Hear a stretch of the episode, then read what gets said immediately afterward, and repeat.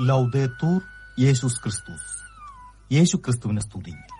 ഇത് Vatican radio എല്ലാ ശ്രോതാക്കൾക്കും സ്വാഗതം.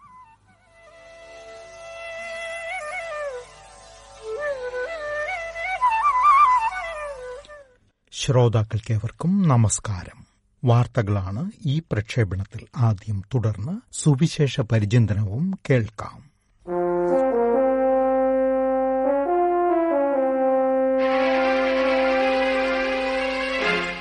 വാർത്തകൾ. കൈത്തൊഴിലാളികളുടെ കരവേലകൾ മനുഷ്യന്റെ നൈപുണ്യത്തെയും സർഗാത്മകതയെയും മൂല്യവൽക്കരിക്കുന്നുവെന്ന് മാർപ്പാപ്പ. ആയിരത്തി തൊള്ളായിരത്തി നാൽപ്പത്തിയാറിൽ ഇറ്റലിയിൽ ജന്മം കൊണ്ട കൈത്തൊഴിൽ വ്യവസായ സംരംഭകരുടെ സംഘടനയായ കോൺഫാർത്തി ജനാത്തോയിലെ അയ്യായിരത്തോളം പ്രതിനിധികളെ ശനിയാഴ്ച വത്തിക്കാനിൽ പോൾ ആറാമൻശാലയിൽ സ്വീകരിച്ച് സംബോധന ചെയ്യുകയായിരുന്നു ഫ്രാൻസിസ് പാപ്പ. ഉൽപാദന രംഗത്ത് യന്ത്രങ്ങളുടെ കടന്നുവരവിനെക്കുറിച്ച് സൂചിപ്പിച്ചുകൊണ്ട് പാപ്പ സാങ്കേതികവിദ്യ സാധ്യതകൾ വർദ്ധിപ്പിച്ചിട്ടുണ്ടെങ്കിലും ആളുകൾ കണ്ടുപിടുത്തം നടത്തുമ്പോൾ യന്ത്രങ്ങളാകട്ടെ അസാധാരണ വേഗതയോടെ പകർപ്പുകൾ ഉണ്ടാക്കുക മാത്രമാണ് ചെയ്യുന്നതെന്ന് പറഞ്ഞു. കൈത്തൊഴിലാളികളുടെ പ്രവർത്തനത്തിൽ മനുഷ്യ ശരീരത്തിലെ മൂന്നവയവങ്ങൾ അതായത് കരങ്ങളും കണ്ണുകളും കാലുകളും പരസ്പരം ബന്ധപ്പെട്ടിരിക്കുന്നുവെന്ന് പാപ്പ വിശദീകരിച്ചു. കൈത്തൊഴിൽ കരകൗശല തൊഴിലാളിയെ ദൈവത്തിന്റെ സൃഷ്ടിപരമായ പ്രവർത്തനങ്ങളിൽ പങ്കാളിയാക്കുന്നുവെന്ന് പറഞ്ഞ പാപ്പ നിർമ്മിക്കുക എന്നത് ഉൽപ്പാദിപ്പിക്കുന്നതിന് തുല്യമല്ല എന്ന് സമർത്ഥിച്ചു. കരങ്ങളുടെ വൈദഗ്ധ്യം ഹൃദയത്തിന്റെ അഭിനിവേശം മനസ്സിന്റെ ആശയങ്ങൾ എന്നിവയെ എങ്ങനെ ഒരുമിച്ച് കൊണ്ടുവരാമെന്നറിയുന്ന സർഗാത്മക കഴിവാണ് ഇത് പ്രവർത്തനക്ഷമമാക്കുന്നതെന്ന് പാപ്പ പറഞ്ഞു. കരകൌശലക്കാരന്റെ കണ്ണുകൾ യാഥാർത്ഥ്യത്തിന്റെ അസൽ രൂപം കാണുന്നുവെന്നും നിച്ഛേദന ദ്രവ്യത്തിൽ അന്തർലീനമായിരിക്കുന്ന മികച്ച സൃഷ്ടിയെ മുൻകൂട്ടി തിരിച്ചറിയാനുള്ള കഴിവ് അവന്റെ കണ്ണുകൾക്കുണ്ടെന്നും പാപ്പ പറഞ്ഞു. അതുപോലെ തന്നെ കൈത്തൊഴിൽ സംരംഭങ്ങളിൽ നിന്ന് ജന്മം കൊള്ളുന്ന ഉൽപ്പന്നങ്ങൾ ലോകമെമ്പാടും സഞ്ചരിക്കുകയും ലോകത്തെ സുന്ദരമാക്കുകയും ആളുകളുടെ ആവശ്യങ്ങളോട് പ്രത്യുത്തരിക്കുകയും ചെയ്യുന്നുവെന്ന് പാപ്പ പാദങ്ങളെക്കുറിച്ച് പരാമർശിക്കവെ അനുസ്മരിച്ചു. വഴിയിൽ വീണുപോയ നിരവധി ആളുകളെ കണ്ടുമുട്ടാൻ നമ്മുടെ പാദങ്ങൾ നമ്മെ അനുവദിക്കുന്നുവെന്നും ജോലിയിലൂടെ അവരെ നമ്മോടൊപ്പം ചരിക്കാൻ പ്രാപ്തരാക്കാനാകുമെന്നും നിസ്സംഗതയുടെ സംസ്കാരത്തിനിടയിൽ നമുക്ക് അവരുടെ സഹയാത്രികരാകാനാകുമെന്നും പാപ്പ പറഞ്ഞു. അങ്ങനെ നമ്മുടെ സഹോദരന്റെ ചാരത്തായിരിക്കുന്നതിന് ഓരോ ചൂടുവയ്ക്കുമ്പോഴും നമ്മൾ ഒരു പുതിയ മാനവികതയുടെ ശില്പികളായി മാറുന്നുവെന്ന് പാപ്പ ഉദ്ബോധിപ്പിച്ചു. വത്തിക്കാനിലെത്തുന്ന തീർത്ഥാടകർക്ക് വിശ്വാസത്തിന്റെയും പ്രാർത്ഥനയുടെയും നിമിഷങ്ങൾ ജീവിക്കാനും സന്ദർശകർക്ക് ക്രമസമാധാനത്തിന്റെ ശാന്തമായ അന്തരീക്ഷത്തിൽ കഴിയാനും അവസരമൊരുക്കുന്ന സുരക്ഷാ പ്രവർത്തകരുടെ ദൌത്യ നിർവഹണത്തെ പാപ്പ ശ്ലാഘിക്കുകയും അവർക്ക് നന്ദി പ്രകാശിപ്പിക്കുകയും ചെയ്യുന്നു. പരിശുദ്ധ സിംഹാസനത്തിനു വേണ്ടി സുരക്ഷാ ദൌത്യത്തിലേർപ്പെട്ടിരിക്കുന്ന ഇറ്റലിയുടെ പോലീസ് വിഭാഗത്തിന്റെ തലവനെയും മറ്റ് പോലീസ് ഉദ്യോഗസ്ഥരെയും അംഗങ്ങളെയും എല്ലാ വർഷവും പതിവുള്ളതുപോലെ പുതുവത്സരാശംസകൾ കൈമാറുന്നതിന് ശനിയാഴ്ച വത്തിക്കാനിൽ സ്വീകരിച്ച് സംബോധന ചെയ്യുകയായിരുന്നു ഫ്രാൻസിസ് പാപ്പ. ക്ഷമയോടുകൂടിയ പ്രതിരോധം രംഗനിരീക്ഷണം അപ്രതീക്ഷിതവും ചിലപ്പോൾ അപകടകരവുമായ സാഹചര്യങ്ങൾ കൈകാര്യം ചെയ്യൽ തുടങ്ങിയ വിവിധങ്ങളായ ഘടകങ്ങളടങ്ങിയ ഒരു ദൌത്യമാണ് അവർ നിർവഹിക്കുന്നതെന്ന് പാപ്പ പറഞ്ഞു. വിശുദ്ധരുടെ പ്രവൃത്തികളിൽ ദൈവത്തിന്റെ സ്നേഹസാന്നിധ്യം ആവിഷ്കൃതമാകുന്നുവെന്ന് പാപ്പ വിശുദ്ധർ എന്ന ഹാഷ്ടാഗോടുകൂടി ശനിയാഴ്ച കണ്ണുചേർത്ത ട്വിറ്റർ സന്ദേശത്തിലാണ് ഫ്രാൻസിസ് പാപ്പ ഇത് പറഞ്ഞിരിക്കുന്നത്. പാപ്പ കുറിച്ച പ്രസ്തുത ട്വിറ്റർ സന്ദേശം ഇപ്രകാരമാണ്. വിശുദ്ധന്മാർ പ്രതിബിംബിത പ്രകാശത്താൽ വിളങ്ങുന്നു. അസാധ്യമായത് സാധ്യമാക്കി തീർക്കുന്ന ദൈവത്തിന്റെ സ്നേഹഭരിത സാന്നിധ്യം അവരുടെ ലളിതമായ ദൈനംദിന പ്രവൃത്തികൾ കാണിച്ചു തരുന്നു. അർജന്റീന സ്വദേശിനിയായ വാഴ്ത്തപ്പെട്ട Maria Antonia de Paz y ഫിഗറാവോയെ മാർപ്പാപ്പ ഞായറാഴ്ച വിശുദ്ധയായി പ്രഖ്യാപിക്കും. വത്തിക്കാനിൽ വിശുദ്ധ പത്രോസിന്റെ ബെസ്ലിക്കയിൽ കർദിനാളന്മാരും മെത്രാന്മാരും വൈദികരും ഉൾപ്പെടെ ഇരുന്നൂറ്റി എഴുപത്തിയഞ്ചോളം സഹകാർമ്മികരുമൊത്ത് തന്റെ മുഖ്യ കാർമ്മികത്വത്തിൽ അർപ്പിക്കപ്പെടുന്ന ദിവ്യബലിമധ്യയായിരിക്കും ഫ്രാൻസിസ് പാപ്പ. വാഴ്ത്തപ്പെട്ടവളായ മരിയ അന്തോണിയയെ സഭയിലെ വിശുദ്ധരുടെ ഗണത്തിൽ ഔദ്യോഗികമായി ചേർക്കുക. ദിവ്യരക്ഷകന്റെ പുത്രികൾ എന്ന സന്യാസിനി സമൂഹത്തിന്റെ സ്ഥാപകയാണ് വാഴ്ത്തപ്പെട്ട മരിയ അന്തോണി ദെപ്പാസി ഫിഗറാവോ. തെക്കു പടിഞ്ഞാറെ ആഫ്രിക്കൻ നാടായ നമീബിയയുടെ പ്രസിഡന്റിന്റെ നിര്യാണത്തിൽ പാപ്പ അനുശോചനം അറിയിച്ചു. പ്രസിഡന്റ് ഹെയ്ജ് ഗോഡ്ഫ്രീഡ് ഗെയ്ൻഗോബിന്റെ നിര്യാണാനന്തരം സ്ഥാനമേറ്റ നമീബിയയുടെ പ്രസിഡന്റ് നൻഗോളോ മുംബുബായിക്ക് അയച്ച അനുശോചന സന്ദേശത്തിലാണ് ഫ്രാൻസിസ് പാപ്പ തന്റെ ഖേദം രേഖപ്പെടുത്തിയിരിക്കുന്നത്. അതിനിടെ ചിലിയുടെ മുൻ പ്രസിഡന്റ് സെബസ്ത്യാൻ പിഞ്ഞേര എച്ചനിക്കിന്റെ അപകടമരണത്തിൽ പാപ്പ ഖേദം രേഖപ്പെടുത്തി. ആറാം തീയതി ഹെലികോപ്റ്റർ അപകടത്തിലാണ് മുൻ പ്രസിഡന്റ് പിഞ്ഞേര മരണമടഞ്ഞത്. വാർത്തകൾ കഴിഞ്ഞു.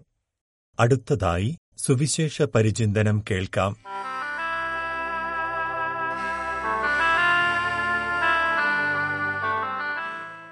ലത്തീൻ ആരാധനാ ക്രമപ്രകാരം ആണ്ടുവട്ടം ആറാം വാരം ഞായറാഴ്ചയിലെ തിരുവചന വായനകളെ അടിസ്ഥാനമാക്കിയ വചനവിചിന്തനമാണ് ഇന്നത്തെ സുവിശേഷ പരിചിന്തനത്തിൽ നാം ശ്രവിക്കുന്നത്. വിശുദ്ധ മർക്കോസിന്റെ സുവിശേഷം ഒന്നാം അധ്യായം നാൽപ്പത് മുതൽ നാൽപ്പത്തിയഞ്ചു വരെയുള്ള തിരുവചനങ്ങളാണ് ഈ ഞായറാഴ്ചയിലെ സുവിശേഷ ഭാഗം. യേശുക്രിസ്തുവിനാൽ ഏറെ സ്നേഹിക്കപ്പെടുന്ന പ്രിയ സഹോദരങ്ങളെ മനുഷ്യനെ സമൂഹത്തിൽ നിന്ന് അകറ്റുന്ന കുഷ്ഠരോഗത്തിൽ നിന്ന് ഒരുവനെ സൗഖ്യപ്പെടുത്തുന്ന ക്രിസ്തുവിനെക്കുറിച്ചാണ്. വിശുദ്ധ മർക്കോസിന്റെ സുവിശേഷം ഒന്നാം അധ്യായം നാൽപ്പത് മുതൽ നാൽപ്പത്തഞ്ചു വരെയുള്ള തിരുവചനങ്ങളിൽ നാം കാണുന്നത്. വിശുദ്ധ മത്തായുടെ സുവിശേഷം എട്ടാം അധ്യായത്തിന്റെ ഒന്നു മുതൽ നാലു വരെയുള്ള വചനങ്ങളിലും വിശുദ്ധ ലൂക്കായുടെ സുവിശേഷം അഞ്ചാം അധ്യായത്തിന്റെ പന്ത്രണ്ട് മുതൽ പതിനാറ് വരെയുള്ള വചനങ്ങളിലും ഇതേ സംഭവം വിവരിക്കപ്പെടുന്നുണ്ട്.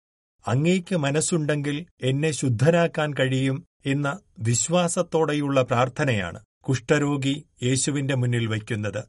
അടിയുറച്ച വിശ്വാസമുണ്ടെങ്കിൽ ദൈവം കരുണയോടെ മനസ്സാകുന്നെങ്കിൽ നിനക്ക് സൗഖ്യമുള്ളവനാകാൻ കഴിയും.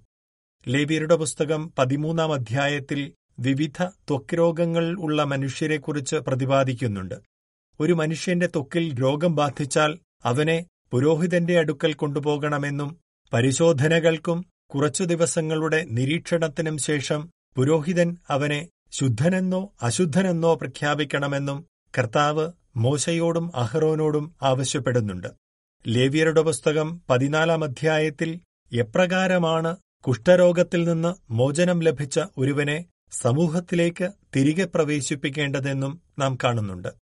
പഴയ നിയമത്തിൽ രണ്ടിടങ്ങളിൽ ദൈവം കുഷ്ഠരോഗികളെ സുഖപ്പെടുത്തുന്ന സംഭവം രേഖപ്പെടുത്തപ്പെട്ടിട്ടുണ്ട്. മിറിയാമും അഹ്റോനും മോശയ്ക്കെതിരായി സംസാരിച്ചപ്പോൾ കർത്താവ് അവർക്കെതിരെ കോപിക്കുകയും മിറിയാം കുഷ്ഠരോഗിണിയായി തീരുകയും ചെയ്യുന്നുണ്ട്. എന്നാൽ അഹറോൻ മോശയോട് തങ്ങളുടെ കുറ്റം ഏറ്റുപറയുകയും മിറിയാമിനെ സുഖപ്പെടുത്തണമേയെന്ന് മോശ കർത്താവിനോട് അപേക്ഷിക്കുകയും ചെയ്യുമ്പോൾ ഏഴു ദിവസത്തേക്ക് അവളെ പാളയത്തിന് പുറത്തു താമസിപ്പിക്കാനും അതിനുശേഷം അവളെ തിരികെ പ്രവേശിപ്പിക്കാനും കർത്താവ് പറയുന്നു. രണ്ട് രാജാക്കന്മാർ അഞ്ചാം അധ്യായത്തിലാണ് ഒരു കുഷ്ഠരോഗി സുഖപ്പെടുന്ന രണ്ടാമത്തെ സംഭവം നാം കാണുന്നത്. സിറിയ രാജാവിന്റെ സൈന്യാധിപനായിരുന്ന നാമാൻ ഇസ്രായേലിലെ ദൈവപുരുഷനായിരുന്ന എലീഷായുടെ വാക്കുകളനുസരിച്ച് ജോർദാൻ നദിയിൽ ഏഴു പ്രാവശ്യം കുളിക്കുകയും കുഷ്ഠരോഗത്തിൽ നിന്ന് സുഖപ്പെടുകയും ചെയ്യുന്നത് അവിടെ നാം കാണുന്നുണ്ട്. ആധുനിക ലോകത്ത് ആരോഗ്യ ശാസ്ത്രരംഗങ്ങളുടെ വലിയ പുരോഗതിയുടെ മുന്നിലും മനുഷ്യർക്ക് പിടിതരാതെ ചില രോഗങ്ങൾ മാനവരാശിയെ വല്ലാതെ ഉലയ്ക്കുന്നുണ്ട്. ലോകത്ത് ഇന്നും ലക്ഷക്കണക്കിന് കുഷ്ഠരോഗികൾ ഉള്ളതായാണ് കണക്കാക്കപ്പെടുന്നത്. പണ്ടുകാലത്തെന്ന പോലെ മനുഷ്യന്റെ ശരീരത്തെയും മനസ്സിനെയും വല്ലാതെ മുറിവേൽപ്പിക്കുന്ന മനുഷ്യനെ അവന്റെ സ്വന്തം വീട്ടിലുള്ളവരിൽ നിന്ന് പോലും അകറ്റുന്ന ഒരു രോഗമായി ഇത് ഇന്നും തുടരുന്നുണ്ട്. ബാധിക്കപ്പെടുന്ന ഭാഗത്തെ കാൻസർ പോലെ കാർന്നു തിന്നുന്ന ഒരു ദുരിതമാണിത്. കുഷ്ഠരോഗം പോലെയുള്ള കഠിനമായ രോഗങ്ങൾ ബാധിച്ച മനുഷ്യരെ ഒരുതരം അവജ്ഞയോടെയാണ് പണ്ടുകാലത്തെ പ്രത്യേകിച്ച് പഴയ നിയമകാലത്തെ ജനങ്ങൾ കണ്ടിരുന്നതെന്ന് നമുക്കറിയാം. ഒരുവൻ ചെയ്ത പാപത്തിന് ദൈവം കൊടുത്ത ശിക്ഷയായാണ് ഇങ്ങനെയുള്ള അസുഖങ്ങളെയും മറ്റ് ദുരവസ്ഥകളെയുമൊക്കെ മനുഷ്യർ കണ്ടിരുന്നത്. ഇന്നത്തെ സ്ഥിതിയും വ്യത്യസ്തമല്ല. ഏതെങ്കിലും അപകടത്തിലൂടെയോ അപ്രതീക്ഷിതമായോ ഒരാൾ മരിക്കുകയോ ഒരു കുടുംബത്തിൽ ഏതെങ്കിലും അനർത്ഥങ്ങൾ ഉണ്ടാവുകയോ ഒരാൾക്ക് മാനസികമോ ശാരീരികമോ ആയ കഠിനമായ ഒരു അസുഖമുണ്ടാവുകയോ ഒക്കെ ചെയ്യുമ്പോൾ പലരും ആദ്യം അന്വേഷിക്കുന്നത് അവരുടെയും അവരുടെ കുടുംബത്തിന്റെയുമൊക്കെ പാപങ്ങളുടെയും തെറ്റുകളുടെയും വീഴ്ചകളുടെയും അവർക്കു നേരെയുള്ള ശാപങ്ങളുടെയുമൊക്കെ കണക്കാണ്. ഈയൊരു മനസ്ഥിതി നിലവിലിരിക്കുന്ന കാലത്താണ് യേശുവിനു മുൻപിൽ ഒരു കുഷ്ഠരോഗി വന്ന് തന്നെ ശുദ്ധനാക്കണമേ എന്ന് മുട്ടിന്മേൽ നിന്ന് അപേക്ഷിക്കുന്നത്. മറ്റാർക്കും നൽകാൻ സാധിക്കാത്ത സൗഖ്യം നൽകാൻ യേശുവിന് കഴിയുമെന്ന് അവൻ വിശ്വസിച്ചു. രോഗശാന്തിക്കായല്ല ശുദ്ധിക്കായാണ് അവൻ അപേക്ഷിക്കുന്നത്. ശുദ്ധിയെന്നാൽ ശാരീരികമായ സൗഖ്യം മാത്രമല്ല എന്ന് നമുക്കറിയാം. ഒരു കുഷ്ഠരോഗിയുടെ സാന്നിധ്യം സാധാരണ മനുഷ്യരിൽ അറപ്പും വെറുപ്പുമൊക്കെ ഉളവാക്കുമ്പോൾ തന്റെ മുന്നിൽ മുട്ടിന്മേൽ നിൽക്കുന്ന കുഷ്ഠരോഗിയോട് കർത്താവിന് കരുണയാണ് തോന്നുന്നത്. വേദനിക്കുകയും സഹനത്തിലൂടെ കടന്നുപോവുകയുമൊക്കെ ചെയ്യുന്ന മനുഷ്യരെ കരുണയോടെ സ്നേഹിക്കുകയും സുഖപ്പെടുത്തുകയും ചെയ്യുന്ന കർത്താവിനെ നാം സുവിശേഷത്തിൽ പലയിടങ്ങളിലും കാണുന്നുണ്ട്. മനുഷ്യരെ സമൂഹത്തിൽ നിന്ന് അകറ്റി നിർത്തിയ ഈ വലിയ രോഗം ബാധിച്ച മനുഷ്യനുമേൽ കർത്താവിന് കരുണ തോന്നി എന്നു മാത്രമല്ല മറ്റാരും സ്പർശിക്കാൻ പോലും മടിച്ച അവനെ യേശു സ്പർശിച്ചു എന്നും സുവിശേഷം സാക്ഷ്യപ്പെടുത്തുന്നു. ഒരുപക്ഷെ ഏറെ നാളുകൾക്ക് ശേഷമായിരുന്നിരിക്കണം ആ മനുഷ്യൻ തന്റെ ശരീരത്തിൽ മറ്റൊരു മനുഷ്യന്റെ സ്പർശനം അനുഭവിക്കുന്നത്. യഹൂദ നിയമപ്രകാരം പുരോഹിതൻ കുഷ്ഠരോഗിയെ സ്പർശിച്ചല്ല അവൻ സൗഖ്യം പ്രാപിച്ചുവോ എന്ന് പ്രഖ്യാപിക്കേണ്ടത്. എന്നാൽ ഇവിടെ ഇതാ വേദനയനുഭവിക്കുന്ന സമൂഹത്തിൽ നിന്ന് അകറ്റി നിർത്തപ്പെട്ട മരിച്ചവനു തുല്യം ജീവിക്കുന്ന ഒരു മനുഷ്യനെ ദൈവപുത്രൻ കരുണയോടെ സ്പർശിക്കുകയും സുഖപ്പെടുത്തുകയും ചെയ്യുന്നു. കുഷ്ഠരോഗിയെ സുഖപ്പെടുത്തിയ യേശു അവനോട് മോശയുടെ കൽപ്പനയനുസരിച്ച് തന്നെത്തന്നെ പുരോഹിതന് കാണിച്ചു കൊടുക്കാനും ജനങ്ങൾക്ക് സാക്ഷ്യത്തിനായി ശുദ്ധീകരണ കാഴ്ചകൾ സമർപ്പിക്കാനും ആവശ്യപ്പെടുന്നു. എന്നാൽ അതിനു മുൻപ് യേശു അവനെ കർശനമായി താക്കീത് ചെയ്യുന്ന ഒരു കാര്യമുണ്ട്. നീ ഇതേപ്പറ്റി ആരോടും ഒന്നും സംസാരിക്കരുത്. തനിക്കു ലഭിച്ച രോഗശാന്തി നൽകിയ സന്തോഷം കാരണമാകാം അവൻ യേശുവിന്റെ നിർദ്ദേശത്തിന് വിപരീതമായി യേശു തന്നെ സുഖപ്പെടുത്തിയതിനെക്കുറിച്ച് ആളുകളോട് പറയാൻ തുടങ്ങി. ഇവിടെ മർക്കോസ് പ്രത്യേകമായി എഴുതുന്നു പിന്നീട് പട്ടണത്തിൽ പരസ്യമായി പ്രവേശിക്കാൻ യേശുവിന് സാധിച്ചില്ല. അവൻ പുറത്ത് വിജനപ്രദേശങ്ങളിൽ തങ്ങി. യേശുവിന്റെ പ്രവർത്തനത്തിന് തടസ്സമായി നിൽക്കുന്ന ഒരു സാക്ഷ്യമായി കുഷ്ഠരോഗിയുടെ സാക്ഷ്യം മാറുന്നു. ദൈവത്തിന്റെ പദ്ധതികളേക്കാൾ മെച്ചമാണ് തങ്ങളുടെ പദ്ധതികളെന്നു കരുതി സ്വന്തം ഇഷ്ടപ്രകാരം പ്രവർത്തിക്കുന്ന പല മനുഷ്യരും നൽകുന്ന സാക്ഷ്യങ്ങളും അത്ഭുതപ്രവർത്തകനും രോഗശാന്തി നൽകുന്നവനുമായി മാത്രം യേശുവിനെ ലോകത്തിനു മുന്നിൽ അവതരിപ്പിക്കുന്നതുമൊക്കെ മനുഷ്യരെ അവനിൽ നിന്ന് അകറ്റിക്കളയുന്നുവെന്ന് നമുക്കോർക്കാം.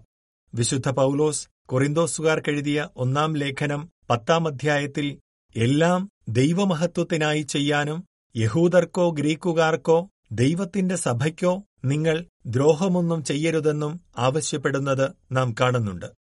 യേശു കുഷ്ഠരോഗിയെ സുഖപ്പെടുത്തുന്ന ഈ സംഭവം ദൈവം മനുഷ്യന് ശാരീരികവും മാനസികവുമായ സൗഖ്യം നൽകാൻ കഴിവുള്ളവനാണ് എന്ന ഒരു സത്യത്തിനപ്പുറം നമ്മുടെ ജീവിതത്തിൽ നാം കാത്തുസൂക്ഷിക്കേണ്ട ചില മനോഭാവങ്ങളെക്കുറിച്ചുകൂടി നമ്മോട് പറയുന്നുണ്ട്. എല്ലാവരിൽ നിന്നും അകന്നു ജീവിക്കേണ്ട കുഷ്ഠരോഗി യേശുവിനു മുന്നിലെത്തി മുട്ടിന്മേൽ നിന്ന് അപേക്ഷിക്കുന്നത് നാം കാണുന്നുണ്ട്. നമ്മുടെ ദുരവസ്ഥകൾ എന്തുതന്നെയും ആയിക്കൊള്ളട്ടെ നമ്മുടെ ആത്മാവിന്റെ സ്ഥിതി എത്രമാത്രം ഹീനവുമായിക്കൊള്ളട്ടെ ദൈവത്തിന് സുഖപ്പെടുത്താൻ കഴിയാത്തതായി ഒന്നുമില്ല എന്ന ഒരു ബോധ്യത്തോടെ അവന്റെ മുന്നിലേക്ക് തിരികെ വരാനുള്ള ഒരു വിളി ഈ സുവിശേഷം നമുക്ക് മുന്നിൽ വയ്ക്കുന്നുണ്ട്. ദൈവത്തിനു മുൻപിൽ മുട്ടുകുത്താൻ നാം മനസ്സായാൽ നമ്മുടെ ആത്മാവിൽ കരുണയോടെ സ്പർശിക്കാൻ നമ്മെ സുഖപ്പെടുത്താൻ ശുദ്ധരാക്കാൻ അവനും മനസ്സാകുമെന്ന് നമുക്കോർക്കാം. സമൂഹത്തിലും സഭയിലും ദൈവം നൽകിയിരിക്കുന്ന അധികാരികളെയും നിയമങ്ങളും അനുസരിച്ച് മറ്റുള്ളവർക്ക് സാക്ഷ്യവും സൽമാതൃകയും നൽകാം. യേശു പ്രവർത്തിച്ച അത്ഭുതങ്ങളും അടയാളങ്ങളും കാട്ടി അവനിലേക്ക് മറ്റുള്ളവരെ ആകർഷിക്കാൻ ശ്രമിക്കുന്നതിനേക്കാൾ യേശു ദൈവപുത്രനാണെന്ന സത്യം നമ്മുടെ ക്രൈസ്തവ ജീവിത മാതൃകയിലൂടെ മറ്റുള്ളവർക്ക് പകർന്നുകൊടുത്ത് ക്രിസ്തു ആഗ്രഹിക്കുന്ന സാക്ഷ്യം നൽകി മുന്നോട്ടു പോകാൻ പരിശ്രമിക്കാം. ദൈവത്തിന്റെ കരുണ എന്നും നമ്മോടൊപ്പമുണ്ടാകട്ടെ.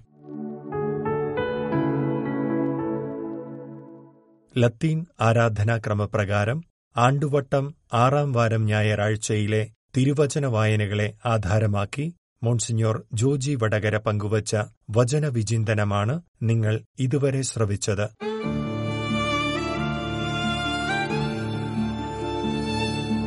സിസ്റ്റർ റിൻസി അൽഫോൻസ് സിസ്റ്റർ ജൂലി തെരേസ് എന്നിവർ ചേർന്ന് ആലപിച്ച ഒരു ഗാനമാണ് അടുത്തത്. റവറൻ ഡോക്ടർ സുബിൻ ജോൺ ഏഴംകുളം എഴുതിയ ഈ ഗാനത്തിന് സംഗീതം പകർന്നത് സേനു തോമസ്.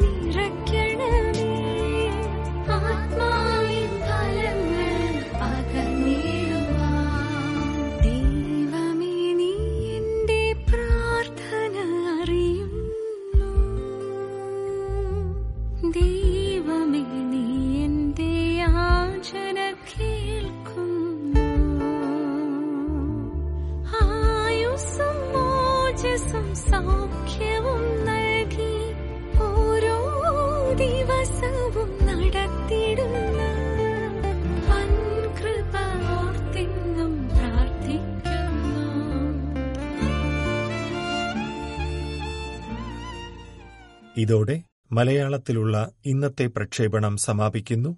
ശ്രോതാക്കൾക്കേവർക്കും നന്ദി നമസ്കാരം.